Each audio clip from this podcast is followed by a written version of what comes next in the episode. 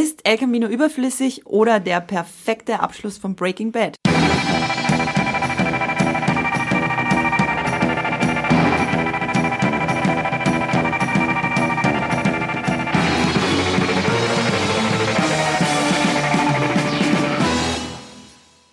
Herzlich willkommen zur allerersten Folge von Streamgestöber, dem neuen Muipilot Podcast für die besten Streaming-Tipps zu Hause. Ab sofort gibt es Streamgestöber jeden Mittwoch um 5 Uhr früh. Ihr könnt euch also schon mal den Wecker stellen. Jeden Mittwoch bei Streamgestöber gibt's die besten Serien und Filme bei Netflix, Amazon und all den anderen tausend Streaming-Anbietern, die ihr zu Hause habt. Wir reden über die Serien und Filme, die uns am meisten interessieren, die euch am meisten interessieren und die das Internet gerade am meisten begeistert.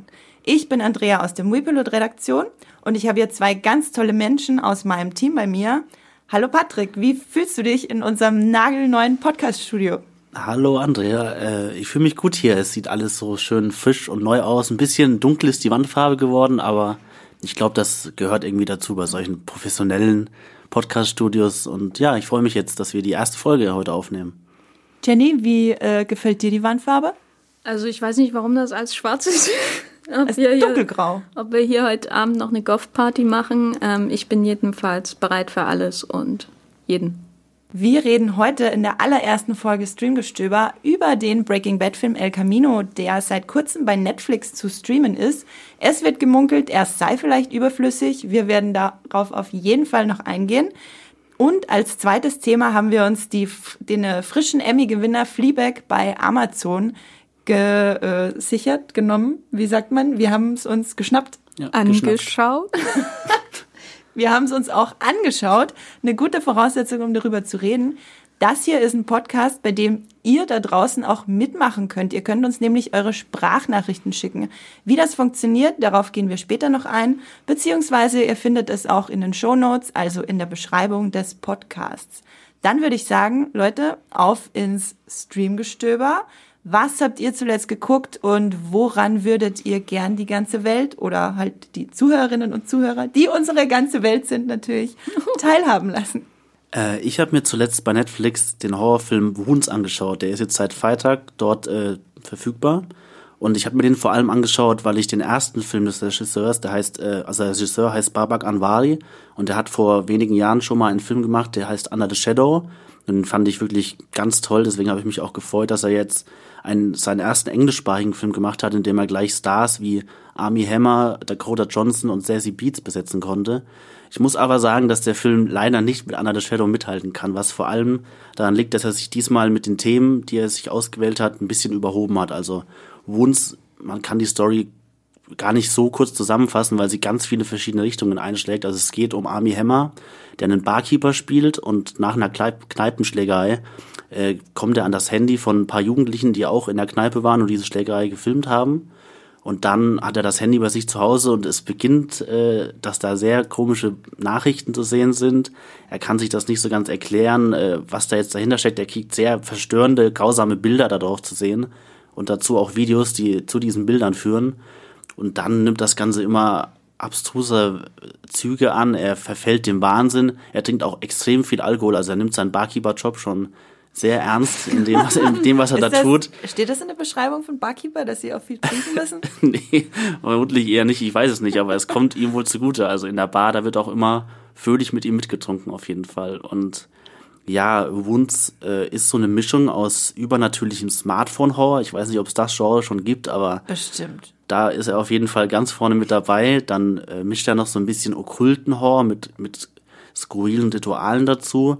Er will aber auch eine Art Charakterstudie sein, indem er so die toxische Männlichkeit von Army Hammers Figur auslodet. Also der schon, der hat hm die Figur von ihm hat den Vorteil, dass sie von, Amy, äh, von Army Hammer gespielt wird, weil er dadurch schon charismatisch schon von sich aus wirkt, aber er ist eigentlich keine wirkliche Sympathiefigur, weil er halt die Frauen in seinem Umfeld sehr schlecht behandelt und immer nur ans Fremdgehen denkt und eben neben seiner Alkoholsucht, die wirklich auch, die kann man schon als Alkoholismus bezeichnen.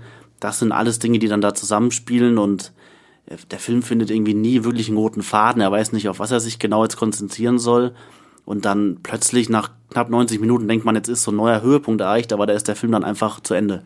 Das heißt, für alle, die sich denken, oh, Under the Shadows, Shadows fand ich äh, richtig toll, lieber nicht Wounds gucken, sondern einfach ignorieren? Ja, also ich muss sagen, das Beste an dem Film war für mich das Sounddesign, also wie der Regisseur auch Geräusche einsetzt und das hat gar nichts damit zu tun, dass er jetzt wirklich auf Jumpscare setzt, also auf dieses, es ist sehr leise und dann wird es für einen kurzen Moment sehr laut, sondern er fügt immer wieder sehr verstörende und, und schräge Geräusche ein, die die Atmosphäre wirklich steigern.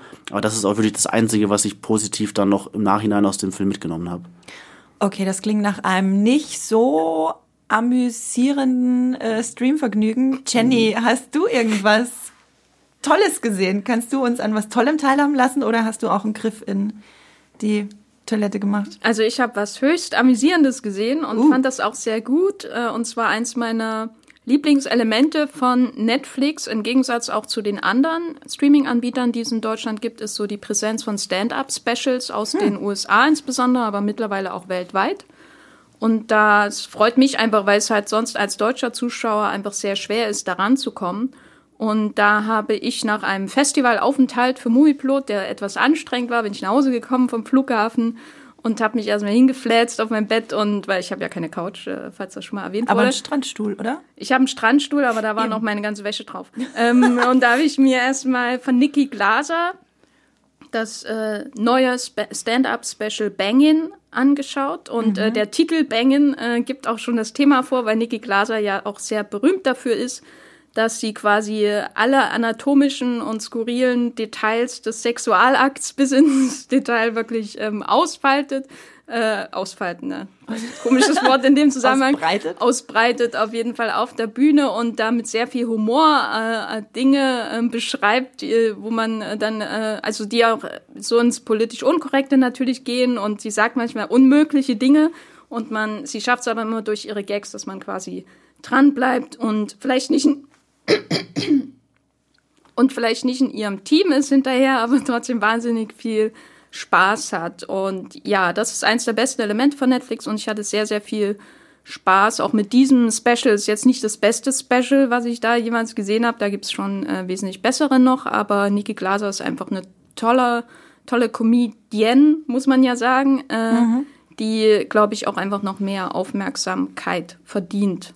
Das klingt auf jeden Fall nach einem großartigen Tipp den ich mir auch am Wochenende vermutlich angucken werde, nachdem was du jetzt so darüber erzählt hast, was sich da so entfaltet. Ich habe auch einen Film gesehen bei Netflix, äh, den ich wie Patrick nicht so besonders fand. Ich habe mir angeguckt Im hohen Gras, im Englischen In the Tall Grass.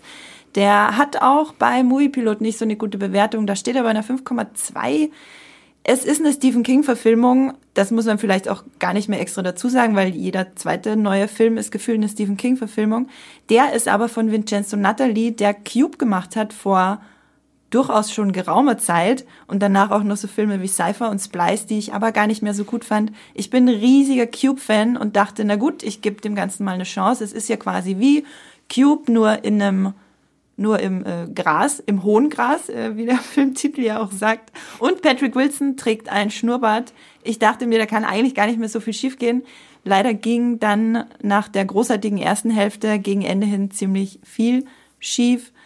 Und ich sag mal, ihr müsst das nicht unbedingt gucken, wenn ihr so einen sehr leicht snackable Horrorfilm mal für einen Abend, wo ihr mit einem halben Auge auf den Fernseher guckt, äh, nebenbei laufen lassen wollt, dann könnt ihr euch Mondgras angucken. Für alles andere kann ich es euch nicht unbedingt empfehlen. Deshalb gehen wir jetzt auch fix weiter zu einem durchaus spannenderen Film und zwar zu unserem ersten großen Thema heute, El Camino, ein Breaking Bad Film. Erstmal kurz eine Frage zu dem Titel. Ein Breaking Bad Film, das ist ja der neue Trend, oder? So wie ein Star Wars Film, ein Toy Story Film. Das ist wie, wie fandet ihr den Titel, als ihr den zum ersten Mal gehört habt? Also als er nur El Camino hieß am Anfang noch, fand ich ihn sehr schön, den Titel, aber man merkt halt wieder, sie vertrauen da nicht ganz drauf, dass jeder weiß, was das ist. Vielleicht auch wollen sie den Film nochmal genauer einordnen für Leute, die jetzt Breaking Bad auch nicht gesehen haben. Also ich finde es leider mit einem Breaking Bad Film als Nachtrag dann nicht mehr so elegant gelöst. Also nur El Camino hätte mir schon wesentlich besser gefallen als Titel. Also für mich wirkt es halt ein bisschen wahllos, weil es, ich glaube, viele dachten auch, das hat, der Film hat sowas von einer Finalität. aber ein Breaking Bad-Film heißt ja nur, dass noch fünf andere kommen können und noch sieben Spin-offs. Ich meine, es gibt ja schon eine Prequel-Serie mit ähm, Better Call Saul. Also das ist so halt wie so eine Kurzgeschichte aus einem großen Band an Geschichten und nicht das letzte Kapitel. Das suggeriert der Titel für mich. Ich sag jetzt hier zu Beginn nochmal eine dicke, fette Spoilerwarnung. Für alle, die Breaking Bad nicht gesehen haben, für alle, die El Camino nicht gesehen haben. Wir werden hier im Podcast beide spoilern. Wenn ihr euch denkt, ja, das gucke ich wahrscheinlich eh nicht, aber irgendwie interessiert es mich schon, weil Breaking Bad einfach ein großes Thema ist, dann bleibt auf jeden Fall dabei. Wenn ihr es gesehen habt, dann bleibt auf jeden Fall dabei. Also nochmal eine große Spoilerwarnung. Äh, kurz zur Einordnung vielleicht. Breaking Bad ging vor sechs Jahren zu Ende. Habt ihr die Serie denn überhaupt geguckt? Mm, ja, ich habe die komplett geguckt und äh, ich bin großer Breaking Bad Fan. Ich war auch relativ früh schon dabei, also ich habe nicht gleich bei der ersten Staffel äh, angefangen zu schauen.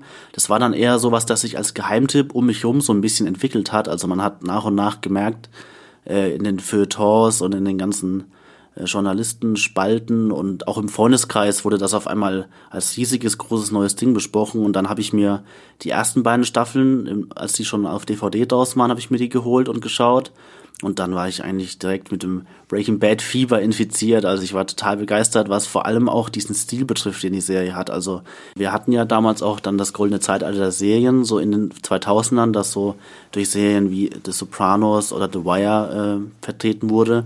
Und da hat Breaking Bad für mich nochmal ausgestochen, weil es auch stilistisch nochmal ausgefeilter war. Also es hat mich sehr früh an die Filme von den Coen-Brüdern erinnert, was auch so Kameraeinstellungen und diese Detailverliebtheit angeht. Hast du da ein spezielles Beispiel, irgendeinen Film von den Coen-Brüdern, an den du da besonders denken musst? Also mich hat's am ehesten so ein bisschen auch an dieses trockene und schwarzhumorige von No Country for Old Men erinnert, was auch diese mhm. Neo-Western, dieses staubige, weil die Serie spielt ja auch in Albuquerque und sie hat schon diesen sehr staubtrockenen Flair, was aber eben auch nicht nur durch die Atmosphäre selbst entsteht, die eben an diesem Ort herrscht, sondern auch durch die Geschichte, wie die sich immer wieder mit so sehr, also in den ersten Staffeln war es noch mehr mit dem schwarzen Humor, später wurde es dann eigentlich viel ernster noch.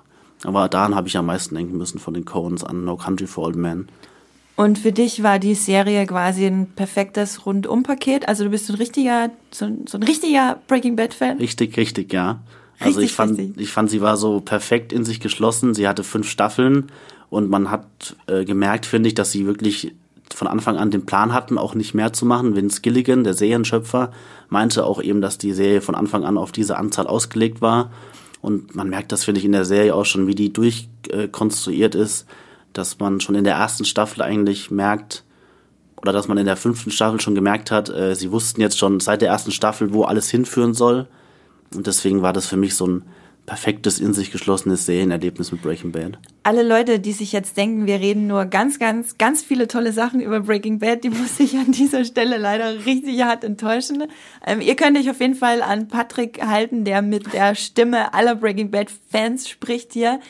Ich habe zu meiner Schande oder auch nicht Schande, es ist einfach nicht meine Serie. Ich habe nur die vierte Staffel gesehen. Ich kann das aber auch erklären. Ich habe, ähm, meine Eltern haben das geguckt und ich habe durchaus versucht, in die Serie reinzukommen bei Staffel 1, habe dann aber wieder abgebrochen. Und als ich dann ein schönes Winterwochenende bei meinen Eltern zu Besuch war, habe ich die vierte Staffel gesehen, fand das auch alles sehr spannend, aber es hat mich immer noch nicht gehuckt, um mir dann die ganze Serie anzusehen. Jenny, wie heiß brennt dein Breaking Bad Fieber? Feuer? Also meine Körpertemperatur befindet sich im Normalbereich, muss ich sagen. Was Breaking Bad angeht, ich habe damals, glaube ich, ähm, die ersten zwei, drei Staffeln gesehen, äh, eher so für die Arbeit, weil ich so eine Rezension für, äh, schreiben musste damals, durfte. Ähm, und dann habe ich aber auch nicht das Interesse gehabt, um unbedingt von selber weiterzuschauen. Und dann kam die fünfte Staffel raus und da habe ich dann auf jeden Fall die Recaps äh, auf, bei meinen Lieblingswebsites äh, ähm, immer dazu gelesen, weil ich das thematisch eigentlich alles sehr interessant fand. Und dann äh, Ryan Johnson, ein Regisseur, den ich sehr mag, hat ja auch bei mehreren Folgen Regie geführt. Und da wollte ich natürlich immer wissen, wie ist denn jetzt zum Beispiel Ozymandias und so. Und da habe ich die mhm. Recaps gelesen. Ich habe auch Teile von der fünften Staffel einfach mir angeschaut, ganz wichtige, weil ich ja für Moviepilot auch Artikel korrigieren musste. Und dann muss man einfach wissen, was da passiert. Aber ich habe einfach keinen Draht zu der Serie gefunden. Und jetzt vor El Camino war es so, dass ich halt, wie gesagt, für Moviepilot bei so einem Festival in Spanien war, in Sitges, wo El Camino gezeigt wurde und auch ähm, Aaron Paul vor Ort war. Und da wollte ich natürlich drüber oh. schreiben. Äh, und deswegen habe ich mir quasi meine fehlenden Breaking Bad Staffeln angeschaut. Ich muss dazu sagen, dass ich grundsätzlich einfach ähm, Better Call Saul wesentlich mehr mag als Breaking Bad. Ähm, und bei Breaking Bad hatte ich einfach immer das Problem, dass ich mit Walter White äh, nicht klarkomme. Ich finde ihn auf eine abstrakte Art sehr interessant, aber mir ist völlig egal, wie sein Leben weiterläuft. Ich finde alle Nebenfiguren im Prinzip interessanter als mhm. Walter White. Äh, und ja, insofern war das jetzt spannend, äh, El Camino zu sehen, weil ich da eigentlich völlig emotionslos rangegangen bin.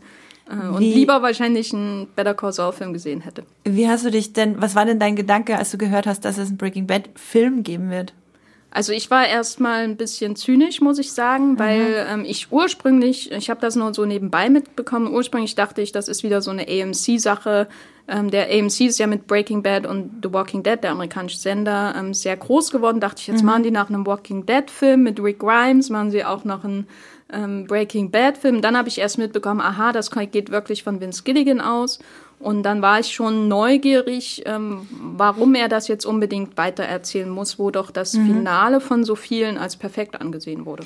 Als The Walking Dead Fan, da muss ich kurz einhaken, muss ich sagen, ich habe mich mega gefreut, als ich gehört habe, dass es The Walking Dead Filme mit Rick Grimes, eine Serienfigur, Hauptcharakter von The Walking Dead, die ich über alles liebe, geben wird. Patrick, ging es dir mit Breaking Bad ähnlich, als du gehört hast, dass es einen Film gibt? Warst du da gehypt? Äh, ich war anfangs ehrlich gesagt nicht gehypt. Also es war ja ungefähr vor einem Jahr, als diese Ankündigung sehr überraschend kam. Also plötzlich war die News da, Netflix wird einen Breaking Bad Film veröffentlichen. Da dachte ich mir schon, warum? Also für mich äh, hat Breaking Bad auch wirklich so ein perfektes Serienende schon gehabt, wo ich mhm. gar nicht noch mehr sehen wollte. Also für mich waren da keine Fragen mehr offen oder es waren eben noch Fragen offen, auf die ich nicht unbedingt klare Antworten haben wollte. Gerade was eben mhm. das Schicksal von Jesse angeht, der jetzt auch im Film dann wieder im Mittelpunkt steht.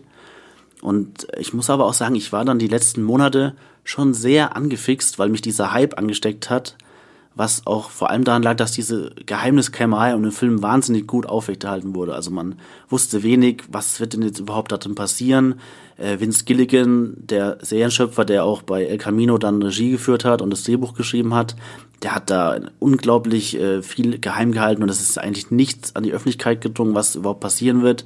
Man hat sich gefragt, wird vielleicht Walter White auch nochmal einen Auftritt haben darin oder um was geht's überhaupt? Und da hat sich so in den Wochen und Monaten kurz vor der Veröffentlichung schon auch so eine vorfreudige Anspannung bei mir bald gemacht und ich wollte den dann schon unbedingt sehen und habe mich da dann doch noch drauf gefreut. Weil du gerade von Vince Gilligan redest, ich habe da ein ganz spannendes Zitat von ihm. Vince Gilligan selber hat nämlich gesagt, dass Breaking, dass der Breaking Bad Film El Camino vielleicht sogar ein klein wenig überflüssig ist. Ich lese mal kurz vor. Dieser Film müsste streng genommen nicht existieren, was ja schon sehr viel aussagt. Ich bleibe dabei, dass Breaking Bad für sich selbst steht und darauf bin ich verdammt stolz. Ist es notwendig, diesen Film zu sehen, also El Camino, um als Fan von Breaking Bad die volle Erfahrung zu bekommen? Nein, wirklich nicht. Ich hoffe, dass die Leute ihn nehmen für das, was er ist, ein Geschenk für die Fans und als Geschenk für Aaron Paul. Hast du, Patrick, als Fan denn den Film als Geschenk wahrgenommen? Äh, ja, also ich habe ihn so von außen betrachtet schon als Geschenk wahrgenommen, aber für mich persönlich war er jetzt leider kein schönes Geschenk. Also ich habe, das ist eher wie so ein Geschenk, das schön verpackt ist und da freut man sich drauf, da macht man es auf und dann Socken. ist aber schnell ernüchternd da. Ja, dann sind es wieder die Socken von der Oma, die man jedes Jahr zu Weihnachten geschenkt bekommt. Nicht gegen gute warme Socken. Ja, aber wenn man Winter ja, kommt schneller als gedacht. Das stimmt. Da will, will auch nicht die Socken von Oma schlecht machen. Ich hätte gern Socken. oh. äh, lieber als El Camino? Ja. okay, äh, Jenny, ich habe gesehen, du hast beim Wii-Piloten Text geschrieben wo die Headline auch schon sehr aussagekräftig ist, und zwar, dass niemand El Camino braucht, außer Aaron Paul. Kannst du das erläutern? Also, wie gesagt, ich, mir war das eins eigentlich egal, wenn ich El Camino dann wirklich gesehen habe. Und ich hatte auch ähm, das Gefühl, dass es wirklich sehr viel Fanservice einfach ist und eben so ein Plus. Also niemand braucht es wirklich, um, wie auch Gilligan gesagt hat, die Breaking Bad-Erfahrung zu verenden, weil die ist schon verendet, sondern es ist eher so ein Plus, was noch oben drauf ist, so die, die, die Kirsche auf dem Sahnetörtchen, mm. wenn man so will.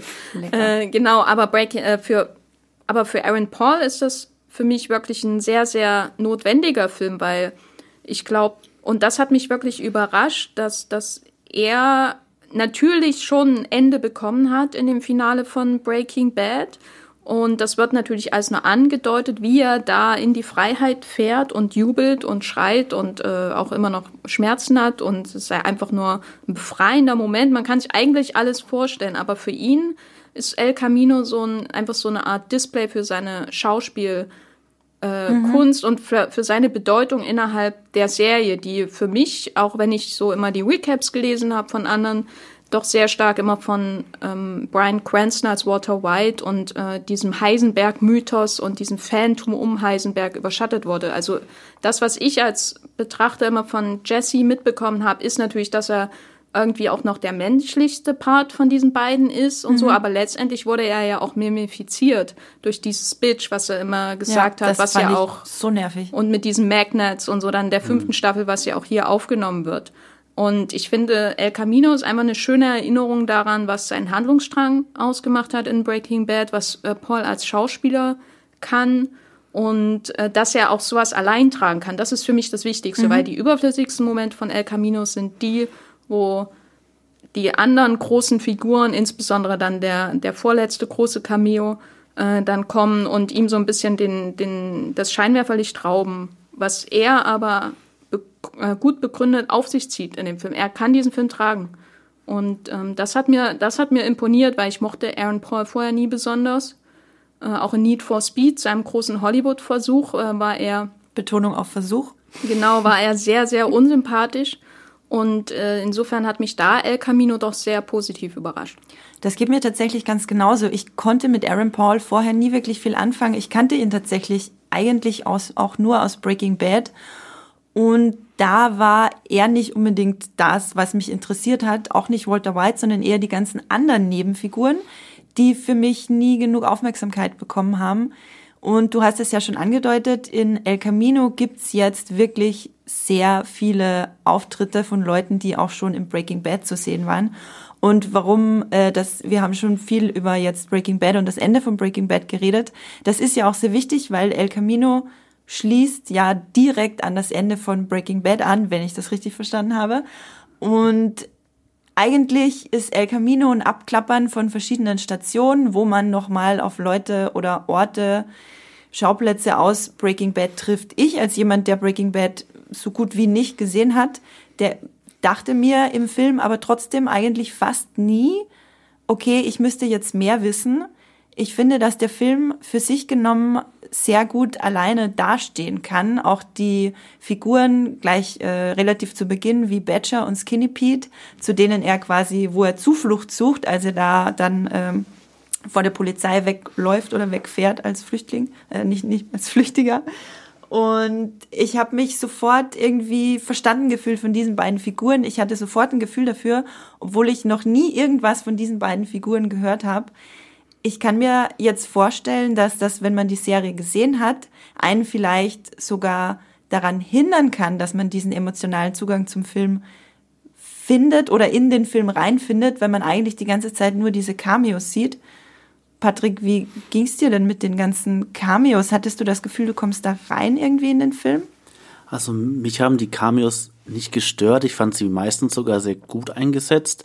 Das Problem war eher diese Struktur von dem Film, dass er sich so extrem auf diese Rückblenden die ganze Zeit gestützt hat. Das hat mich eher gestört, weil klar, einerseits will man den Film dadurch vielleicht ein bisschen auch zugänglicher machen für jetzt Leute wie dich auch, die die Serie nicht komplett ja, gesehen haben. Ich fand die Flashbacks nämlich tatsächlich sehr ja. gut und die haben den Film für mich total rund gemacht, okay. weil dadurch habe ich verstanden, was eigentlich los ist mit, also mit Jesse Pinkman, warum es ihm so geht, wie es ihm geht. Mhm. Das spricht für mich aber so ein bisschen gegen die Aussage von Vince Gilligan, dass er sagt, das wäre so ein perfektes Geschenk für die Fans, weil die Fans haben eigentlich das, was in den Rückblenden nochmal gezeigt wird, schon alles gesehen. Und es fügt dem Ganzen auch nichts mehr Neues hinzu. Kleinigkeiten vielleicht.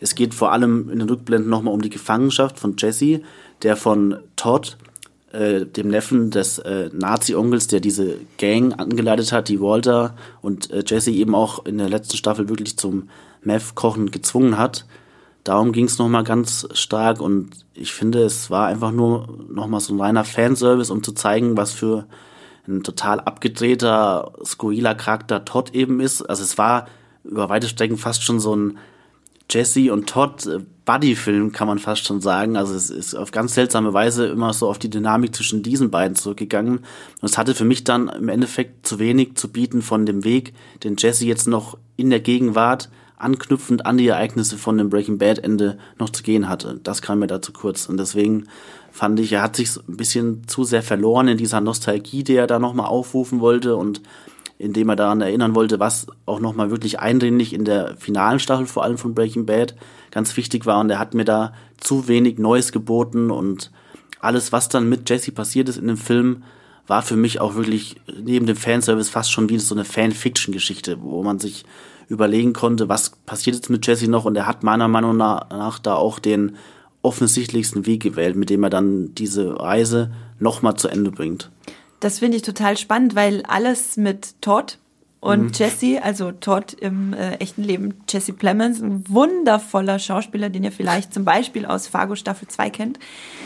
Das fand ich ganz großartig im Film. Ich hatte das Gefühl, dass, also das hat mich persönlich total mhm. abgeholt. Und ich habe ja als jemand, der keinen Zugang zu Breaking Bad hat, dieses ganze, ist das jetzt Nostalgie, auf was zielt die Szene ab, auf was zielt die Szene ab, das kam bei mir gar nicht erst an. Ich mhm. habe einfach den Film total wertfrei mir angeguckt.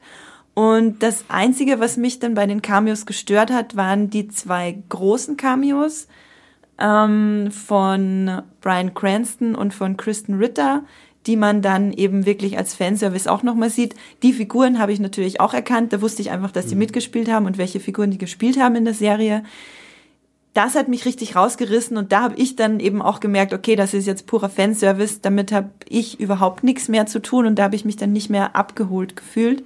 So wie Jenny ja schon meinte, dich haben diese Cameos auch am meisten genervt oder gestört am Film? Äh, teils, teils, würde ich sagen. Okay. Also den äh, Walter White Cameo fand ich auch völlig überflüssig, weil mhm. für mich war es über weite Strecken wirklich so ein Weg zurück durch Jessys Trauma, das er natürlich auch teilweise selbst verschuldet hat, aber das auch sehr stark durch solche dominanten Männerfiguren in seinem Le Leben halt zustande kommt. Eben zuerst Walter White und dann der von Jesse Plemons gespielt Todd Alquist. Todd Alquist ist halt für mich eine meiner Lieblingsfiguren von Breaking Bad überhaupt. Das ist der Großgrund, warum ich ähm, überhaupt bei der fünften Staffel dran geblieben bin, weil wie gesagt, Walter White war mir relativ schnuppe. Äh, er und äh, Skylar waren eigentlich so meine Lieblingselemente der fünften Staffel. Und insofern fand ich klar, kann man sagen, das ist jetzt nichts Neues, was man in diesem langen Abschnitt mit äh, Todd sieht, wo er, wo er Jesse quasi mitnimmt in sein Apartment, dass äh, und da, um da eine Leiche loszuwerden. Aber ich fand mhm. es sehr, sehr ausdrucksstark, gerade nach dem Finale von Breaking Bad. Im Finale von Breaking Bad wird ja Jesse wieder selbst zum Mörder und bringt Todd um und es gibt dieses Massenmassaker äh, von Walter White an dieser Nazi-Gang und das ist das so ein Entschuldigung, dass ich dich unterbreche, aber das wusste ich nicht, dass Jesse Todd umgebracht hat. Ja, das genau. Ja. da gibt's dann eben auch noch eine Referenz, weil Todd nämlich diese ähm, okay. Reinigungskraft mit seinem Gürtel erwürgt ja. hat und Jesse Todd mit seinen Ketten erwürgt. Also der, der Kel Camino baut dann Ketten. auch solche Parallelen, äh, solche Easter Eggs fast schon, sehr ja. grausame Easter Eggs, muss man mhm. da sagen, äh, auf. Aber im Finale ist, äh, ist das, was ich von Breaking Bad in Erinnerung habe, ist so dieser dieser einfach nur Tod und Verderben und dass es dann irgendwie auch in gewisser Weise an Bedeutung verlieb, äh, verliert, weil es eben so viel davon ist. Ich meine, die fünfte Staffel beginnt ja auch mit diesem schrecklichen Tod, also es ist recht früh in der Staffel zumindest, wo äh, Todd den äh, Jungen erschießt. Äh, mhm. Und das ist ja eine der schockierendsten Szenen in der ganzen Serie. Und dann im Verlauf der Staffel wird aber irgendwie, kommt irgendwie so viel Tod dann auch, dass das das ist, was mir für mich trotzdem in Erinnerung bleibt, dass es nicht mehr so weh tut. Und diese Szene, wo Jesse einfach nur schockiert ist, dass da eine Leiche liegt, finde ich sehr ausdrucksstark für so eine Serie, wo man so viele skurrile, auch Cohen eben ähm, Figuren mhm. hat, die mhm. quasi wie Anton Chigurh aus äh, No Country for Old Men mit dem Tod umgehen. Und ähm, Jesse ist immer noch normal, der ist also normal im Sinne von, er hat irgendwie menschliche, nachvollziehbare mhm. Gefühle dem gegenüber, während Todd quasi schon eine Zuspitzung ist von allem, was Walter White in Breaking Bad getrieben hat. Nämlich der Tod ist ihm völlig egal. Das ist, als ja. würde er so eine Praktikantenarbeit da machen oder so. Also das ist, deswegen finde ich seine Figur auch so faszinierend. Also, ja, also deswegen, ich mochte den Todd-Auftritt, äh, ich mochte auch den von Kristen Ritter, weil er eben zurückführt zu dem, was Jesse ist in seinem Wesen nach. Das Gute mhm. und mhm. das Böse an ihm, äh, in seinem Weg auch. Aber Walter White fand ich furchtbar. Auch sein Kopf, vor allem sein Kopf. sein Kopf geht gar nicht. Weil du gerade von dem erschossenen Kind geredet hast, das Todd erschossen hat. Ich habe gelesen, dass diese Tarantel, die da in der Wohnung rumsteht, von diesem erschossenen Kind ist. Quasi, dass er das, dass der die Tarantel dann behalten hat. Und das fand ich ganz interessant, als ich das im Nachhinein gelesen habe, weil alles, was ich an dieser Szene gesehen habe, war halt die Menschlichkeit von Jesse, dass er diese Tarantel füttert, als er in die Wohnung reinkommt. Und ich denke mal, alle, die den Breaking Bad Film gesehen haben, haben vielleicht darüber nachgedacht, wie Todd dieses Kind erschossen hat, dieser ganze emotionale Überbau, der mir quasi gefehlt hat. Ich habe irgendwie das Gefühl, dass ich dadurch einen kleinen oder vielleicht sogar einen großen Vorteil hatte, als ich mir den Film angeguckt habe, weil mir halt ganz andere Details aufgefallen sind, die vielleicht euch jetzt, die für euch jetzt nicht so wichtig waren. Aber wie ich das bei Jenny schon raushöre, dieser Weg von Jesse, gerade auch was diese, dieses ganze PTSD äh, betrifft, das er hat, weil er nun mal in Gefang Gefangenschaft gelebt hat, ein Sklave war von dieser, äh, von dieser Gang äh, äh, mit Todd, dass ihn das ja auch wirklich menschlich macht und El Camino nicht eine große Rachegeschichte ist, dass er sich dann jetzt noch groß an irgendwem recht oder sonst was für er sonst was für große Dinge vollbringt in dem Film. Er will dem Ganzen eigentlich nur entfliehen und es besinnt sich ja ziemlich, also meiner Meinung nach ziemlich eben auf seine Menschlichkeit. Und das ist eigentlich eine sehr kleine Erzählung von einem relativ normalen Menschen, der halt schlimme Dinge erlebt hat und zu, einfach nur zu einem glücklichen Ende finden möchte. Das fand ich recht schön. Wir haben für unseren Podcast auch eine Sprachnachricht zugespielt bekommen die von El Camino handelt und die würde ich euch gerne jetzt kurz vorspielen. Hallo, liebes Streamgestöber-Team. Ich bin ein großer Breaking Bad-Fan, der sich natürlich sofort zum Netflix-Start El Camino ansehen musste und auch ich war begeistert, wie ich da zurückversetzt wurde in diese Welt, diese besondere Atmosphäre der Serie. Hab mich allerdings im Nachhinein gefragt, ob es da wirklich noch einen Mehrwert gibt, der über den Fanservice hinausgeht und vielleicht habt ihr dazu ein paar Gedanken. Liebe Grüße. Ja, liebe Grüße zurück an dich, Esther. Patrick, ich spiele die Frage gleich mal an dich weiter. Wie sieht's denn jetzt aus mit dem Mehrwert? Wir haben vorher schon drüber geredet. Jetzt, wo du den Film gesehen hast, hast du das Gefühl, du hast in irgendeiner Form Mehrwert bekommen? Ehrlich gesagt, leider nicht so sehr. Also für mich war eben die letzte Szene mit Jesse in Breaking Bad, also der Serie schon das perfekte Ende eigentlich, wie er da wegfährt in dem El Camino und dann sieht man nochmal sein Gesicht, das wirklich so eine Mischung aus unglaubliche Verzweiflung, aber auch unglaubliche Erleichterung ausdrückt. Das war so ein Ausdruck, den er auch wahnsinnig gut gespielt hat. Und für mich war da die Reise für mich auch schon zu Ende. Also ich konnte mir selbst überlegen, was jetzt mit ihm noch passiert, ob es eher tragisch mit ihm ausgeht, ob er jemals das wieder verarbeiten kann, was ihm da alles passiert ist, oder ob jetzt wirklich eine Riesenlast von ihm auch gefallen ist und er in eine positive Zukunft äh, geht. Und für mich hat der Film eben da wie so ein alternatives Breaking Bad Universum nochmal aufgemacht und ich fand es auch schön, tatsächlich nochmal diese Zeit mit der Figur zu verbringen. Also das ist auch das Positivste, was der Film für mich zu bieten hatte. Also dass man wirklich nach fünf Minuten schon wieder in dieser Welt ist, die Aaron Paul auch wahnsinnig gut als Jesse verkörpert und darstellt. Und das ist auch wirklich, also man merkt gar nicht die Zeit, die zwischen der Serie und dem Film vergangen ist, obwohl er natürlich optisch ein bisschen älter geworden ist, wobei ich schon überrascht war, als ich gelesen habe, dass er schon 40 ist. Also das hatte ich auch nicht geglaubt. Er ja. sieht noch ja. wirklich jünger aus als 40. Sogar mit diesem äh, Vollbart, den er dann ja. äh, im verwahrlosten Zustand quasi hat. Immer also noch er, sehr jung aus. Er hat sich für mich auch nicht wirklich verändert und es ist einfach, wie man so schon sagt, so eine Rolle des Lebens eigentlich, die er da schon gespielt hat. Und deswegen war es schön, da nochmal Zeit mit seiner Figur zu verbringen, aber hätte ich das wirklich gebraucht, da muss ich leider sagen, nicht wirklich. Also für mich steht die Serie immer noch so für sich und ich nehme den Film so als nette kleine Zugabe hin, die aber für mich leider nicht wirklich den, den idealen Abschluss nochmal behalten hat für die Serie. Das ist auf jeden Fall ein gutes Fazit von einem Breaking Bad-Fan. Also der Film ist durchaus überflüssig, wenn man ihn im Kontext der Serie sieht, wo man ja eigentlich gar nicht äh, umhin kann als Breaking Bad-Fan. Jenny, für dich als Nicht-Breaking Bad-Fan, wie ist da jetzt dein Fazit zum Film? Also mir ist er ein bisschen weniger egal als vorher. Äh, mhm. Ich war einfach, für mich war das einfach ein wunderbares Erlebnis, muss ich sagen, ihn mit Aaron Paul zu sehen, der im Saal mhm. saß über weite Strecken des Films und dann auch eben als ähm, äh, Brian Cranston auf der Leinwand erschien, gesagt hat, äh, also in den Saal hineingeschrien hat, äh, Miss You Man, genau wie man sich das vorstellt. Also er war, er war einfach ein, ein überaus sympathischer Mensch, auch dann im Q&A. Äh, das war ein Aspekt, den ich immer mit dem Film verbinden werde, den er wahrscheinlich gar nicht verdient. Kannst du vielleicht noch mal ganz kurz erklären, wo du den gesehen hast und warum, warum du ihn im Kino gesehen hast? Genau, ich war ja in Sitges, das ist so südlich von Barcelona, ein Fe Festival des fantastischen Films, wo es vor allem Horror und Fantasy und Sci-Fi kommt, aber die haben eben dort auch eine sehr gute Beziehung zu Netflix und deswegen lief da zum Beispiel auch Im Hohen Gras und diverse andere mhm. Netflix-Filme mhm. und eben El Camino. Es war der große Abschluss am letzten Festivaltag. Und da war eben Aaron Paul da. Und das werde ich auf jeden Fall damit verbinden immer. Ähm, das wertet den Film für mich persönlich einfach auf. Aber was ich auf jeden Fall, ob er nun überflüssig ist oder nicht, schön fand, war, dass man eine schöne Rolle nochmal in so einem großen Projekt von Robert Forster hat, der ja ähm, quasi an dem Samstag nach dem Start von Netflix, ähm, glaube ich, gestorben ist. Mhm, Robert genau. Forster, genau. Star aus ähm, Tarantinos Jackie Brown zum Beispiel, ein ganz, ganz toller Schauspieler mit einer sehr warmen, starken Präsenz einfach äh, äh, auf der Leinwand oder wo auch immer man den dann sieht. Und in El Camino spielt er den Ed, den Fluchthelfer.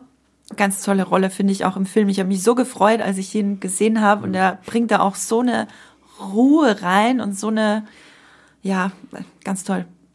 Und das hat mich einfach irgendwie, ich war einfach komplett überrascht, wie sehr mich das in, aus verschiedensten Gründen bewegt hat, als ich ihn da ja. im Kino gesehen habe. Als ich ihn jetzt nochmal vor dem Podcast gesehen habe, auf meinem winzigen Fernseher daheim in meinem Strandstuhl, ähm, war das die Wirkung natürlich etwas vermindert. Ja, das äh, kann ich ziemlich gut verstehen. Ich habe ihn auf meinem mittelgroßen Fernseher zu Hause gesehen und die Wirkung war durchschnittlich, würde ich mal sagen. Ich bin froh, dass ich mir den Film angeguckt habe, weil ich dadurch als Nicht-Breaking Bad-Fan einfach ein viel positiveres Licht eigentlich nochmal auf die gesamte Serie und auf den, auf die Figur von Jesse Pinkman bekommen habe. Ich, für mich war der Film also absolut nicht überflüssig. Ich finde, das war einfach wirklich ein gut inszenierter Thriller, der, wie gesagt, äh, wirklich viel Menschlichkeit mittransportiert hat. Die äh, Community Mui Pilot, die ist da auch eher positiv, aber auch eher durchschnittlich. Da wird der Film mit einer 6,9 von 10 bewertet, haben auch schon über 1000 Leute bewertet und es steigt täglich. Ähm, den werden auch noch viele Leute gucken, einfach weil es wahnsinnig viele Breaking Bad Fans gibt. Und ich ziehe so ein bisschen daraus, dass El Camino vielleicht sogar besser wirkt, wenn man Breaking Bad nicht übermäßig mag oder vielleicht gar nicht kennt, wenn man sich sehr, wenn man sich sehr mit Breaking Bad identifiziert und mit dem und das Ende großartig fand, dann muss man, Patrick, du kannst mir widersprechen, den Film eigentlich nicht unbedingt gucken. Da kann ich dir nicht widersprechen. Dann würde ich sagen, beschließen wir El Camino, außer ihr habt noch was dazu zu sagen. Nee. Es gibt äh, intensives Kopfschütteln. Dann Gehen wir zu unserem nächsten Thema und zwar ist das jetzt eine 180-Grad-Wendung. Wir reden jetzt über eine ganz tolle Comedy-Serie, die definitiv lustiger ist als Breaking Bad und als El Camino, die aber auch darauf abzieht, lustig zu sein. Wir reden über Fleabag, einem frisch gebackenen Emmy-Gewinner. Fleabag hat sich bei den Emmys durchgesetzt gegen zum Beispiel Veep, Barry oder Marvelous Mrs. Maisel, die 2018 den Emmy in der Kategorie Beste Comedy-Serie gewonnen hat. Fleabag ist eine BBC-Serie. Sie ist kreiert und geschrieben von Phoebe Waller-Bridge, die ihr sowieso auf dem Schirm haben solltet. Auf die gehen wir sicher später noch ein bisschen näher ein. Fleabag basiert auf einem Theaterstück von Phoebe Waller-Bridge, das sie als ein Frau Theaterstück aufgeführt hat und dann daraus eben diese Serie gemacht hat und geschrieben hat. Patrick, ich stell dir jetzt einfach gleich mal eine Frage zum Anfang. Wie hat dir mhm. die Serie denn gefallen?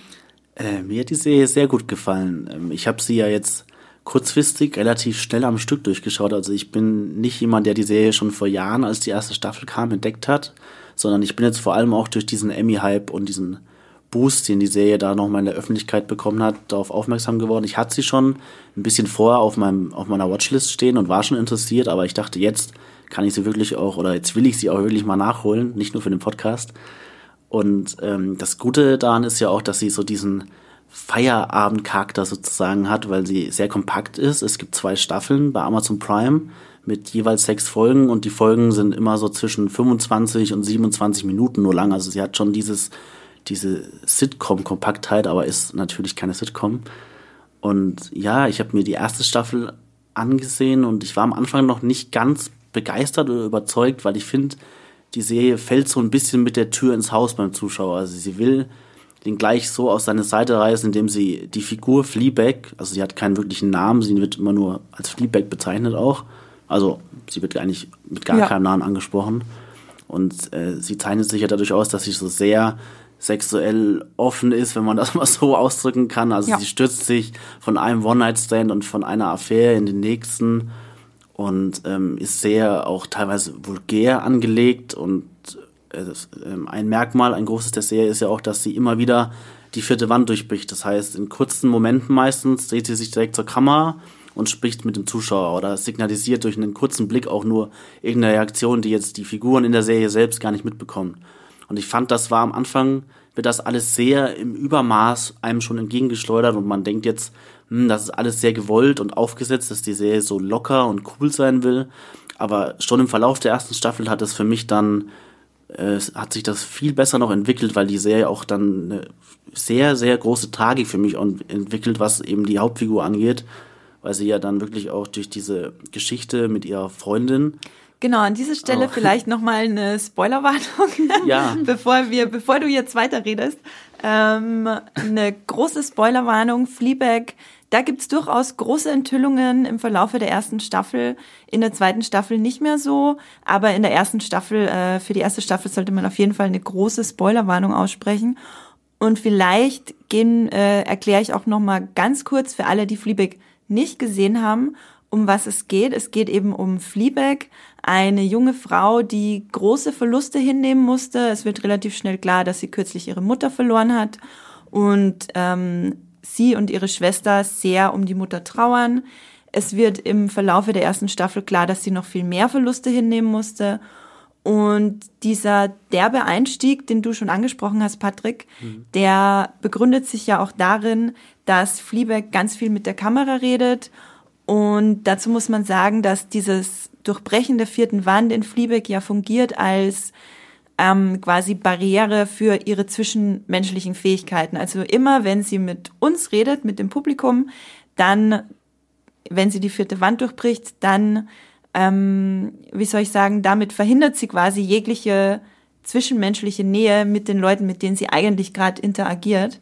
Aber da muss man auch sagen, dass es eigentlich erst in der zweiten Staffel thematisiert wird, mhm. weil mein Problem bei der ersten Staffel, ähm, weil ich hatte die geschaut und dann fand, fand ich nett, aber hatte auch keine Lust weiterzuschauen, war, dass sich die, dieser, ähm, die Brechung der vierten Wand äh, für mich nie richtig erschlossen hat. Also mhm. es wirkte auf mich, und das hatte ich auch im Vorgespräch dieses Podcasts äh, vor knapp einer Woche Andrea gesagt, und danach konnten wir auch nicht mehr miteinander reden. es wirkte auf mich äh, von der Strategie der Comedy her halt wie Family Guy.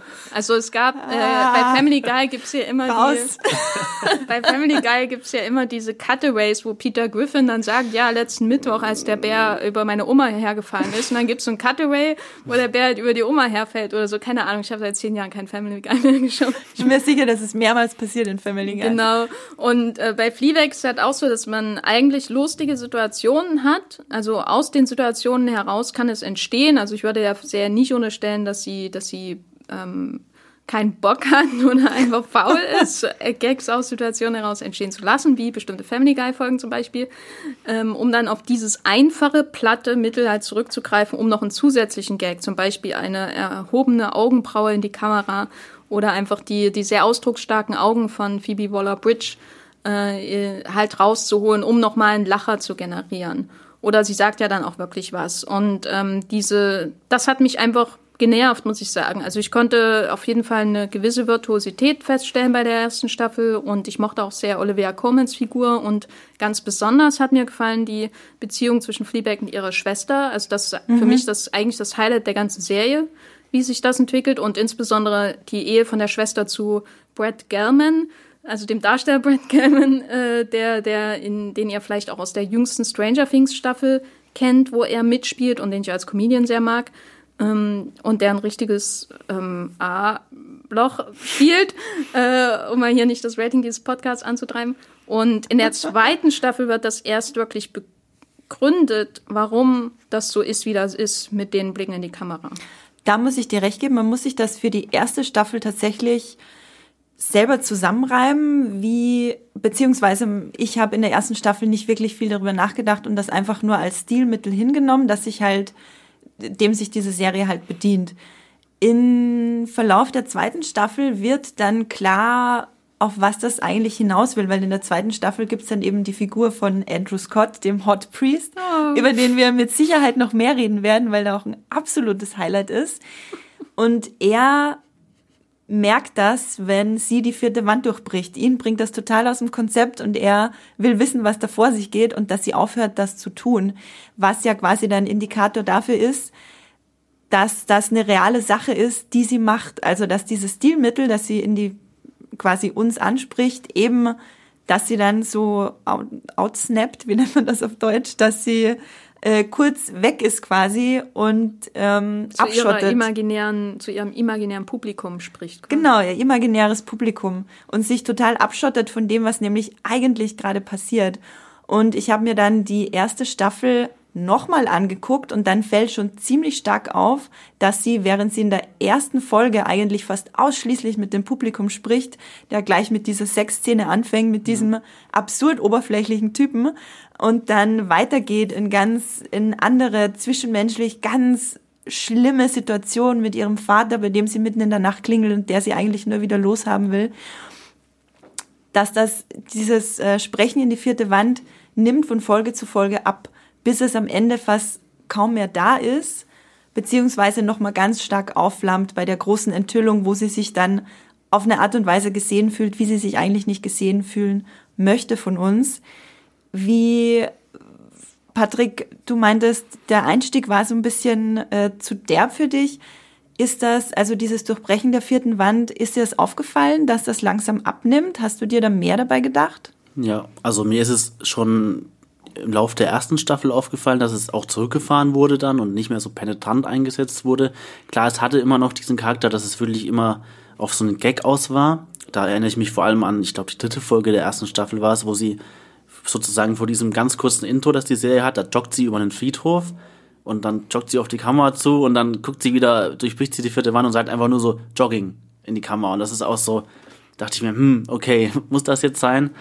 Aber es hat für mich dann auch ab der zweiten Staffel, wo das ja wirklich nochmal auf eine neue Metaebene sozusagen gehoben wurde, mit der vierten Wand in die Serie äh, eingebaut, fand ich das dann immer besser und ich mochte es vor allem sehr, wenn sie die vierte Wand in diesen wirklich ein Sekunden Momenten durchbrochen hat, wo sie auch nichts gesagt hat, sondern immer nur durch ihren Blick irgendwie gerade was Gegensätzliches ausgedrückt hat oder irgend, irgendwas ausgedrückt hat, was man jetzt gar nicht in der Szene direkt gesehen hatte.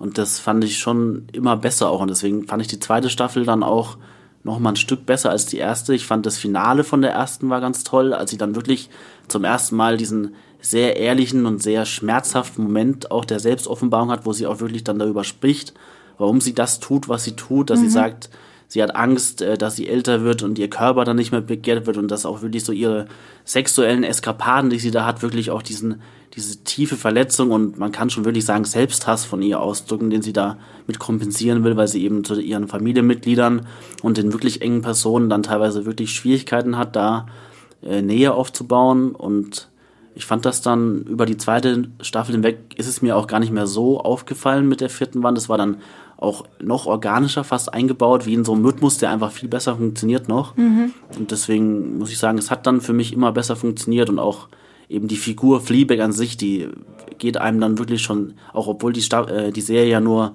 zwölf Episoden hat und äh, geht einem die Figur wirklich wahnsinnig nahe und für mich ist dadurch auch wirklich so Phoebe Waller-Bridge auch so die Sensation dieser Serie.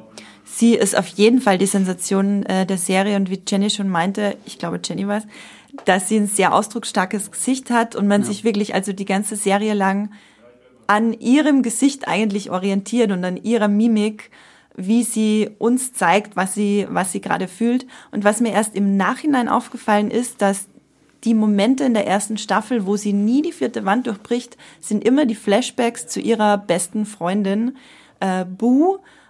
Und das zeigt ja auch, und das finde ich auch ganz großartig, weil dadurch fühlen sich diese Rückblicke viel intimer an als alles, was in der Gegenwart passiert, weil sie nur mit ihr wirklich sie selber sein konnte. Und seit sie nicht mehr da ist, ähm, ist Fleabag einfach nur ein emotionales Wrack, das kann man schon so sagen. Sie stürzt sich eben, wie Patrick schon meinte, von einem One-Night-Stand in den nächsten, um überhaupt irgendwas zu fühlen und um sich um äh, gesehen zu werden. Da gibt's auch so eine kurze Szene, wo sie auf der Toilette sitzt und dann mit uns spricht und sagt, dass sie das so absurd findet, den Sex, weil ähm, wenn jemand den Körper will quasi und dass man dann in diesem Moment gesehen wird. Aber glücklich wird sie äh, davon auf jeden Fall nicht. Und ich habe es jetzt auch vielleicht schon so ein bisschen rausgehört. Findet ihr die zweite Staffel besser als die erste? Also ich finde sie auf jeden Fall besser. Ähm, ich habe dann auch noch mal einen Artikel gelesen, der hat mir ein bisschen geholfen von Alan Sepinwall, dem großen amerikanischen TV-Kritiker. Er schreibt aktuell für den Rolling Stone und er hat einen sehr guten Artikel geschrieben, wo er analysiert, welche Funktion quasi diese Brechung der vierten Wand einnimmt. Ähm, den könnt ihr dann auch äh, in den äh, Show Notes anschauen. Also der Link wird da auf jeden Fall drinnen sein. Und da hat er das auch mit diesem Gesehenwerden nochmal ähm, mhm. klarer definiert und zwar, dass äh, sie halt äh, immer diese, sie hat ja immer nur zwei Arten von Beziehungen. Es gibt diese ganz flüchtigen, die sie quasi schlaglichtartig gesehen werden lassen. Äh, und dann hätte sie theoretisch die Chance, auch intensivere freundschaftliche Beziehungen oder äh, gar Liebe zu haben.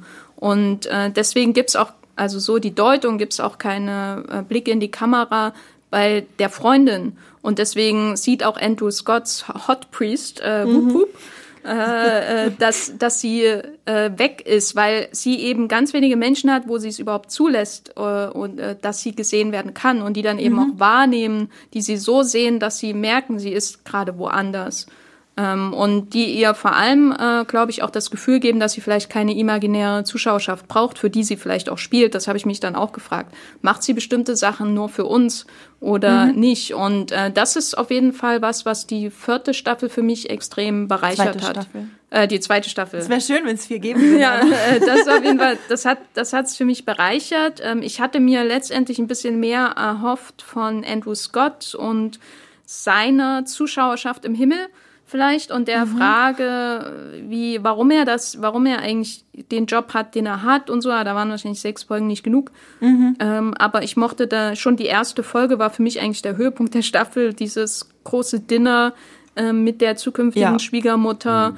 Ähm, und dann ist ja auch ähm, Andrew Scott's Hot Priest zum ersten Mal da und dann immer diese übereifrige Kellnerin und dann die Fehlgeburt auf der Toilette. Das war, also, das war so virtuos geschrieben, da hätte ich auch einen mhm. ganzen Spielfilm äh, sehen können davon. Auf jeden Fall. Ich finde sowieso Dinnerpartys sind das beste Genre, das es gibt auf der Welt. Davon kann es nicht genug geben. Deswegen habe ich mich auch wahnsinnig darüber gefreut, dass die er, äh, also nach der ersten Staffel, wo es ersten Staffel, wo es ja quasi so ein bisschen um die Enthüllung ging, warum geht's Fleabag so, wie es ihr geht und warum ist sie so distanziert, beginnt die zweite Staffel ganz anders, weil zu Beginn der zweiten Staffel geht's ihr gut. Ihr Café läuft im Gegensatz zu Staffel 1.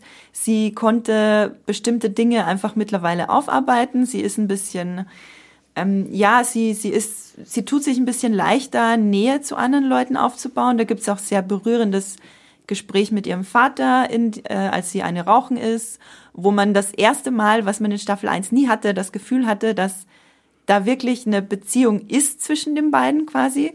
Und die zweite Staffel beginnt eben mit diesem Family Dinner, wo der Vater und die Patentante, gespielt von der fantastischen Olivia Coleman, wirklich unglaublich. Alleine für sie lohnt es sich schon, diese Serie anzugucken. Kennt ihr vielleicht aus Broadchurch und The Favorite?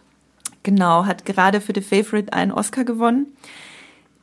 Und sie als, als Patentante, die wirklich eine unmögliche Person ist und nur dafür da ist, Fleabag fertig zu machen, heiratet jetzt den Vater. Und die Schwester von Fleabag, gespielt von Sean Clifford, wie wir bereits gesagt haben, auch ganz großartig und war auch für einen Emmy nominiert jetzt, mit ihrem unmöglichen Mann Martin und eben dem Hot Priest, gespielt von Andrew Scott, die alle befinden sich mit Fleabag in einem feinen Restaurant und es eskaliert einfach vollständig. Ich finde, das ist ein wunderbar gelungener Einstieg in die zweite Staffel, wo man quasi nochmal sieht, okay, wo sind die Charaktere alle gerade? Und der Konflikt für die zweite Staffel wird halt äh, perfekt dargelegt. Ich finde es tatsächlich gar nicht so schlimm, weil Jenny, weil du das gerade angesprochen hast, dass man nicht noch mehr über den Hot Priest erfährt. Hat er eigentlich einen Namen? Äh, ich habe mal nachgeschaut. Ja. Er wird nur als The Priest gelistet im Cast. Okay, also er wird als The Priest gelistet. Wir nennen ihn Hot Priest, so wie ihn nämlich auch das Internet nennt. Das ist einfach, äh, das können Sie ruhig in Kanon aufnehmen, dass er der Hot Priest ist. Und ich finde das auch ganz interessant, dass äh, so ein regelrechter Internetkult entstanden ist um Andrew Scott in dieser Rolle. Was, also ich habe da so meine, meine eigene Theorie, die auch ganz simpel ist, aber was ist denn so eure Theorie? Warum ist denn diese Rolle und Fleabag mit dieser Rolle in Staffel 2 so durch die Decke gegangen? Eine gute Frage. Ich habe ja Fleabag jetzt erst vor kurzem relativ äh, stramm am Stück äh, nachgeholt. Deswegen habe ich das nur so am Rande mitbekommen, dieser Hype, der wirklich nur um diese Hot Priest-Angelegenheit durch entstanden ist. Ich kann es natürlich nachvollziehen, weil Andrew Scott erstmal an sich, man kennt ihn ja hauptsächlich vor allem als Moriarty aus Sherlock, wo er schon diese mhm. wahnsinnige Ausstrahlung hatte. Und jetzt auch wieder, da spielt er ja in Fleabag als, als Hot Priest eine sehr andere Rolle, aber man merkt schon, er ist ja in der ersten Folge gleich dabei am, am Dinnertisch. Und er reißt da teilweise auch schon wirklich so die, die Szenen an sich und er ist einfach schon so eine, so eine Erscheinung, die man einfach faszinierend findet. Und da geht's ja auch Fleabag in der Serie dann genauso, dass sie gleich dann so total fasziniert ist, weil er ihr auch dann wirklich in der ersten Folge ja dann auch mal Konter gibt, wo sie draußen stehen und dann, dann will er sie was fragen und sie läuft weg und dann sagt er so auf die Art, ja, verpiss dich doch oder hau doch ab. Ja. Und dann ist sie erst so schockiert und dann dreht sie sich aber nochmal um und grinst dann auch so. Also ja. sie, auch dieses, diese Dynamik, die zwischen beiden entsteht, ist faszinierend und auch wie er wirklich als Priester auch dargestellt wird, weil er ja wirklich gar nicht so dieser typische zugeknöpfte Spießerpriester ist, wo man jetzt vielleicht dann denken könnte, sondern er wird dann irgendwie gezeigt, wie er diesen Gin Tonic ist es, glaube ich, aus diesen Dosen immer trinkt und auch, auch wirklich so auf lockeren Priester machen will und aber trotzdem immer wieder auch durchscheinen lässt, dass er da wirklich fest an seinem Glauben wirklich, äh, dass er an dem Glauben festhält und das ist ja auch das spannende Verhältnis dann in der zweiten Staffel, dass zwei Menschen sich da finden, die eigentlich zusammen perfekt zusammenpassen, aber man merkt dann schon, das kann nicht gut gehen zwischen den beiden. Das ist für mich auch so das, das Beste fast an der zweiten Staffel gewesen, so wie diese Beziehung in der kurzen Zeit, da gebe ich Jenny auch recht, da waren sechs Folgen wahrscheinlich gar nicht genug, da hätte man noch mehr ausholen können, aber ich fand, das war schon ein sehr spannender Aspekt, der eben auch von Andrew Scotts Schauspielleistung da deutlich mitbestimmt wurde. Ja, auf jeden Fall. Jenny, hast du einen Hot Take für den Hot Priest? Andrew Scott ist super ausdruckskräftig. Bei Sherlock fand ich das manchmal mal ein bisschen über, manchmal ein bisschen übertrieben, äh, wie er da so ins Overacting gelockt wurde als mhm. megalomanischer Moriarty. Aber hier hat man ihn, der unglaublich ausdruckskräftig ist, der immer auch unvorhergesehene Sachen macht. Also was will man denn gegen einen Priester sagen, der gleich ähm, sehr früh äh, äh einen Joke macht über seinen pädophilen Bruder?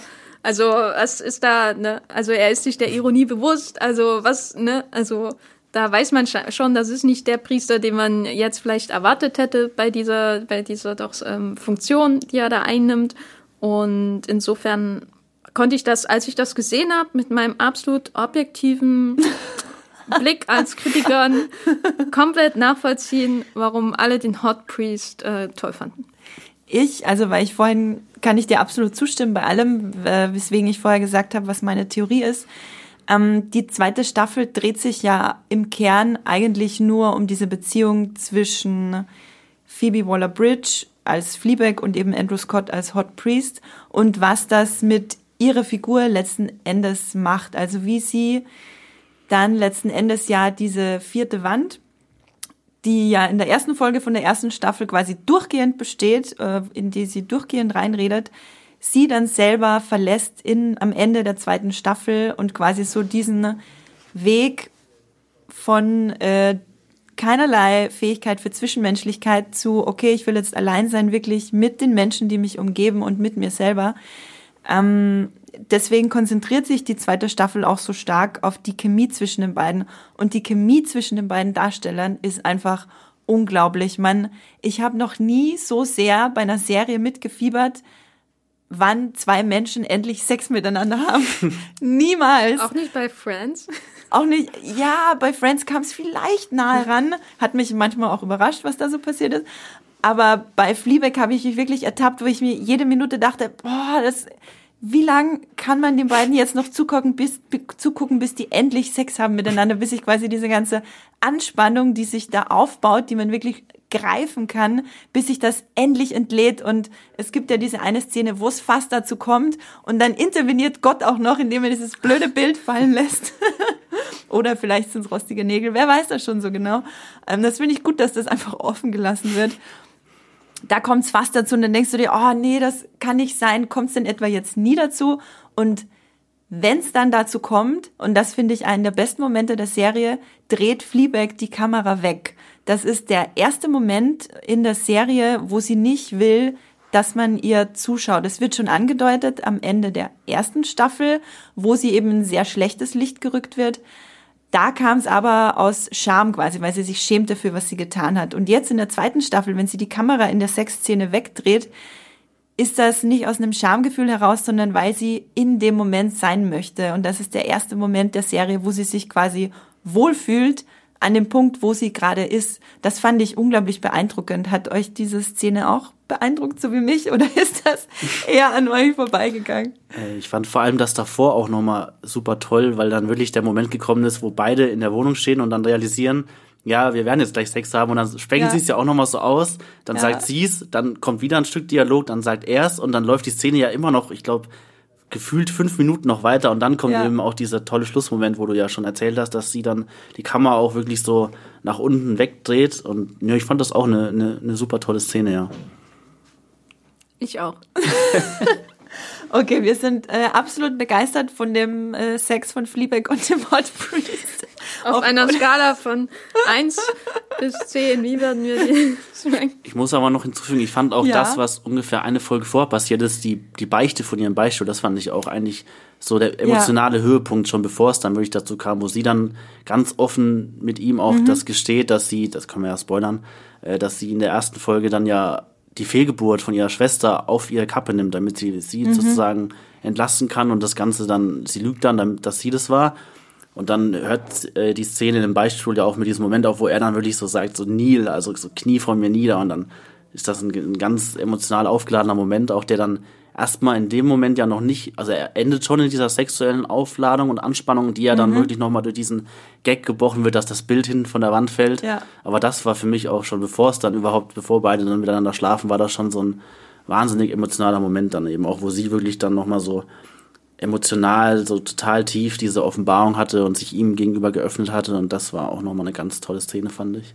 Ich war da sehr von ihm enttäuscht, muss ich sagen, ähm, weil ich glaube... Von wem genau enttäuscht? Von, vom Hot Priest. äh, weil ich die ganze Zeit irgendwie gehofft hatte, ähm, weil ich will ja auch, dass es ihr besser geht, dass mhm. äh, sie Freunde werden und ähm, sie das kriegt von ihm, was sie braucht, weil das, was sie braucht, ist nicht ein One-Night-Stand mit einem Hot Priest, sondern jemand, der sie sieht als das, was sie ist und ihre Probleme wahrnimmt. Und er nutzt halt vollkommen diese unglaublich verletzliche Situation in dem Beichtstuhl und seine Autorität in diesem ähm, sakralen Gebäude aus, um äh, sie da in so eine, so eine, ja, die Stellung, die sie auch einnehmen, also dass mhm. sie vor ihm kniet, ist ja absolut unterwürfig, unterwürfig. und äh, da muss ich sagen, also so schön die Sexszene, die dann kommt, äh, äh, oder dieser Moment dann auch ist, ähm, da dachte ich dann, nee, der ist auch nicht gut für sie. Mhm. Ähm, vielleicht braucht, also, man, also da war ich mir auch nicht sicher, findet die Serie gut, das, was er da macht, oder ähm, ist die Serie sich dieser, dieser Misstöne bewusst, die da stattfinden? Aber da dachte ich, eigentlich wäre das, was ich brauche, halt jemand, der sie hört und nicht jemand, der das ausnutzt. Ja, da gebe ich dir vollkommen recht.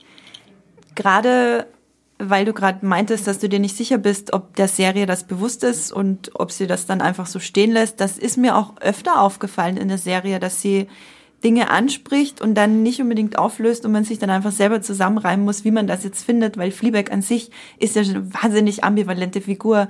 Sie ja. lügt, sie stiehlt, sie äh, ist einfach ein, ja, sie ist einfach ein Arschloch über weite Strecken hinweg zu anderen Menschen, nutzt die vollkommen schrecklich aus. Stichwort ist da ihr On-Off-Freund Harry, der, naja, okay, Harry ist vielleicht auch ein schwieriger Charakter, sagen wir mal so.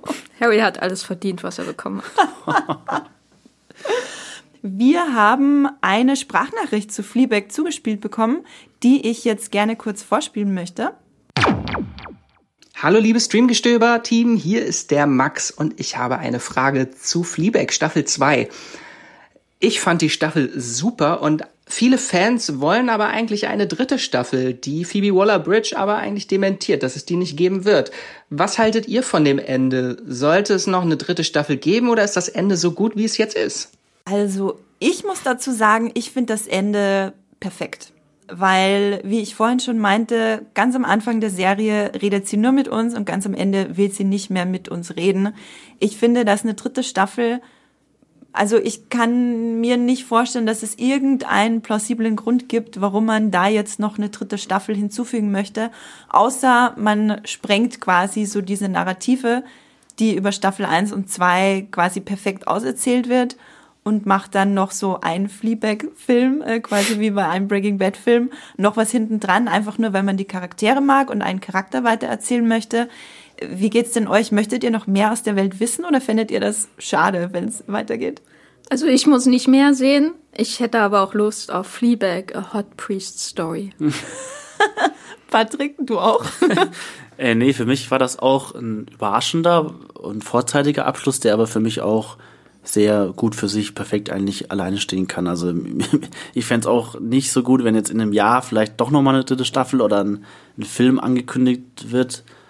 Und ich mag das auch oft, wenn es wirklich so eine Konsequenz gibt, dass jetzt Phoebe Waller-Bridge selbst ja auch wirklich sagt, für mich war es das jetzt, ich will was Neues machen, ich will andere Sachen machen und ich bin jetzt viel interessierter daran, was sie als nächstes wirklich noch uns äh, schenkt, sozusagen, weil kurz nach den Emmys, zwei Tage danach, wurde ja auch dann bekannt gegeben, dass sie jetzt einen neuen Deal mit Amazon abgeschlossen hat. Yes. Wo sie wirklich an Produktion beteiligt ist, wieder als wahrscheinlich als Drehbuchautorin und als eben Produzentin, Schauspielerin womöglich auch. Und ich finde auch, Fleabag ist so eine Serie, die ich sehr gut fand, aber wo ich beim Schauen gemerkt habe, das ist noch nicht hundertprozentig das Potenzial, was äh, Phoebe Waller-Bridge da perfekt ausschöpfen konnte. Also ich, ich habe das Gefühl, da ist noch Luft nach oben, was auch gut ist. Und ich glaube, da kommt noch irgendwas von ihr, was nochmal deutlich größer wird als Fleabag, wo man dann wirklich sagen kann, Fleabag war so der Weg dahin. Und jetzt hat sie dann nochmal was abgeliefert, was alles nochmal getoppt hat. Und ich bin gespannt, wie sich das mit Amazon zusammen dann auch, wo sie arbeitet, wie sich das entwickelt, mit was da dann wirklich kommen wird. Ich bin, ich finde das interessant, dass du findest, dass das Potenzial noch nie ausgeschöpft ist. Ich finde, dass sie schon, also auf meiner persönlichen Skala ist Fleabag schon wirklich, wirklich sehr weit oben. Äh, ich habe selten eine Serie gesehen, die mich mehr berührt hat und wo ich ähm, einfach ich war wahnsinnig fasziniert davon, wie diese Serie erzählt ist, eben von dem Stilmittel mit der vierten Wand und wie sich das dann in die ganze Erzählung und bei den Charakteren, bei den Charakterentwicklungen quasi einfühlt. Auch äh, die Muipilot-Community gibt der Serie eine 8,0 bei über 400 Bewertungen. Das ist schon eine krasse Nummer. Jenny, wo steht Fleabag bei deiner Bewertungskala? Ähm, eine, also wenn ich beide Staffeln bewerten müsste, wäre es wahrscheinlich so eine 6,5 bis 7. Autsch. Aber meine Skala, also meine 6,5 ist jemand bei jemand anders eine 8. Insofern, ne? Ich glaube, Fleabag hat von mir eine 9 bekommen. Okay, meine 6,5 ist jemand, bei jemand anders eine 9. nee, ich glaube, dass ich Fleabag schon vielleicht noch mal eine Ecke mehr mag als du. Also ist es vielleicht, meine 8 ist deine 6,5 und ich habe dem Ganzen eine 9 gegeben. Auf dieser Note beschließe ich jetzt die Diskussion zu Fleabag, außer ihr habt noch irgendwelche ganz wichtigen Dinge hinzuzufügen. Ansonsten gehe ich über zum Abschluss. Wir sind schon fast am Ende angekommen von unserer allerersten Folge Streamgestöber, dem neuen WePilot Podcast. Und am Ende gibt's für euch immer noch ein Highlight in dem großen Streamgestöber da draußen. Und zwar verraten wir euch, was wir am Wochenende gucken werden. Und das wollen wir auch euch ans Herz legen. Was habt ihr denn für unsere Zuhörerinnen und Zuhörer äh, an Tipps mitzugeben? Also, ich werde auf jeden Fall schauen die zweite Staffel von Succession, äh, eine HBO-Serie, eine Mischung aus Comedy und Drama, immer so ungefähr eine Stunde lang. Und die ist bei Sky Ticket verfügbar. Ich glaube, die ersten sechs Folgen sind da, weil die Staffel hier bei Sky Ticket in Deutsch, äh, bei Sky in Deutschland noch ausgestrahlt wird und in Amerika ist schon fertig. Und ihr müsst euch das, falls ihr das noch nicht kennt, äh, dann kommt was ganz Großes auf euch zu. Ihr müsst euch das vorstellen als eine Mischung aus Game of Thrones oder stellt euch Game of Thrones vor in einem Medium, Medienimperium, aber mit dem Humor von Beep und In the Loop und äh, britischer, ist schon sehr britischer, dunkler, sarkastischer Humor. Also man hat einerseits den Kampf um ein Medienimperium, wer wird der Nachfolger, wer kriegt die Succession, wenn man so will. Ähm, und es ist aber schon als Komödie teilweise auch angelegt. Und das ist so eine grandiose Serie. Schon die erste Staffel ähm, war für mich einer der, der, groß, die, der großen, war für mich eine der großen Entdeckungen letztes Jahr. Und über die, die zweite Staffel wurde jetzt so gehypt von den amerikanischen Twitter, äh, Kritikern, denen ich bei Twitter folge, dass ich schon sehr gespannt bin, wie es da weitergeht. Ähm, Succession ist bei Sky Ticket, zumindest äh, die ersten sechs von, ich glaube, acht oder zehn Folgen sogar genau. Und da bin ich schon sehr gespannt auf die zweite Staffel. Äh, ich werde mir am Wochenende die Geldwäscherei von Steven Soderbergh noch anschauen. Ähm, der ist seit letztem Freitag auf Netflix und ich bin noch nicht dazu gekommen, den zu schauen. Ähm, ich fand das aber ganz spannend, was Steven Soderbergh ist. Es ist ja nicht sein erster Netflix-Film. Er hat davor schon diesen High Flying Bird gemacht. Und ich finde ihn als Regisseur sehr spannend, weil er immer wieder was Neues probiert. Er ist ja, er wird ja immer so ein bisschen als Regie-Chameleon bezeichnet, weil er sich auf kein Genre festlegen lässt. Und zuletzt ja auch auf keine Filmtechnik mehr. Er hat ja zwei Filme mit seinem iPhone gedreht. Also ich weiß nicht, ob seins war, aber mit einem iPhone. Und der neue ist jetzt, soweit ich weiß, wieder mit einer Kamera gedreht, also mit, nicht mit dem Handy. Und da arbeitet er so humorvoll, wie ich mitbekommen habe, den Skandal um die Panama Papers auf. Und der Film ist absolut star besetzt mit Gary Oldman, Antonio Banderas, Helen Mirren und noch weiteren. Uh, Meryl Streep. Ah, oh, Meryl Streep, tut mir leid. Meryl Streep. Und äh, ja, ich bin ganz gespannt. Ich werde mir den am Wochenende anschauen und bin mal gespannt. Du bist herzlich aufgenommen hier mit in den Fanclub von Steven Soderbergh, von Jenny und mir. Wir mögen ihn alle sehr gerne. Ich werde mir am Wochenende Crashing angucken. Nicht die HBO-Serie Crashing, sondern die Serie Crashing von Phoebe Waller-Bridge, die sie vor Fleabag gemacht hat. Ich kann euch gar nicht viel dazu verraten, weil ich kaum was über die Serie weiß und werde mich da in diese eine Staffel, die davon existiert, am Wochenende stürzen. Crashing, alle Folgen davon sind bei Netflix zu sehen. Damit sind wir am Ende angekommen. Wir können verraten, dass es in der nächsten Folge von Streamgestöber um Horrorfilme gehen wird, weil nächste Woche ist Halloween. Jenny Patrick, habt ihr schon eure Verkleidungen genäht, gebastelt? Äh, ich noch nicht. Ich bin nicht so der Kostümparty-Halloween-Fan, deswegen kann ich gar nicht sagen, wenn ich gehen würde dieses Jahr, als was ich mich verkleiden würde. Vielleicht als Pennywise? Ich, ich gehe als jemand, der in Thüringen einen Feiertag hätte am 31. Oktober, aber hier in Berlin nicht. Autsch. Ich ähm, habe mein Kostüm auch noch nicht genäht. Vielleicht verkleide ich mich als Hot Priest. Was braucht man für die Verkleidung? Andrew Scott? eine Andrew Scott-Maske vielleicht? Äh, Patrick, wo findet man dich denn bei äh, Muipilot und bei Twitter? Was muss man da eintippen in das Internet? Ähm, ja, bei Muipilot äh, ist mein Nickname Mr. D-Pad. Und äh, bei Twitter findet ihr mich unter meinem normalen Namen, Patrick Reimbott. Oder ja. Also ich bin bei Muipilot als The Gaffer zu finden weil ich schon immer mal eine Dirt-Band spielen wollte, aber es nicht in die Beatles geschafft habe, aus verschiedenen Gründen, unter anderem mein Geburtsdatum. Und bei Twitter bin ich als Abwandlung davon als Gafferlein mit Doppel-F zu finden. Mich findet ihr bei Muipilot äh, unter dem Namen Science Fiction. Alles klein und zusammengeschrieben. Ist wahnsinnig einfallsreich gewesen, als ich mich angemeldet habe vor sechs Jahren. Und bei Twitter auch sehr einfallsreich findet ihr mich einfach unter meinem Namen Andrea Wöger. Dann äh, erscheint mein Profil. Wir sagen danke, dass ihr bei der ersten Folge Streamgestöber mit dabei wart, dass ihr zugehört habt. Wir hoffen, ihr schickt uns Nach Nachrichten und sagen Tschüss. Tschüss. Tschüss.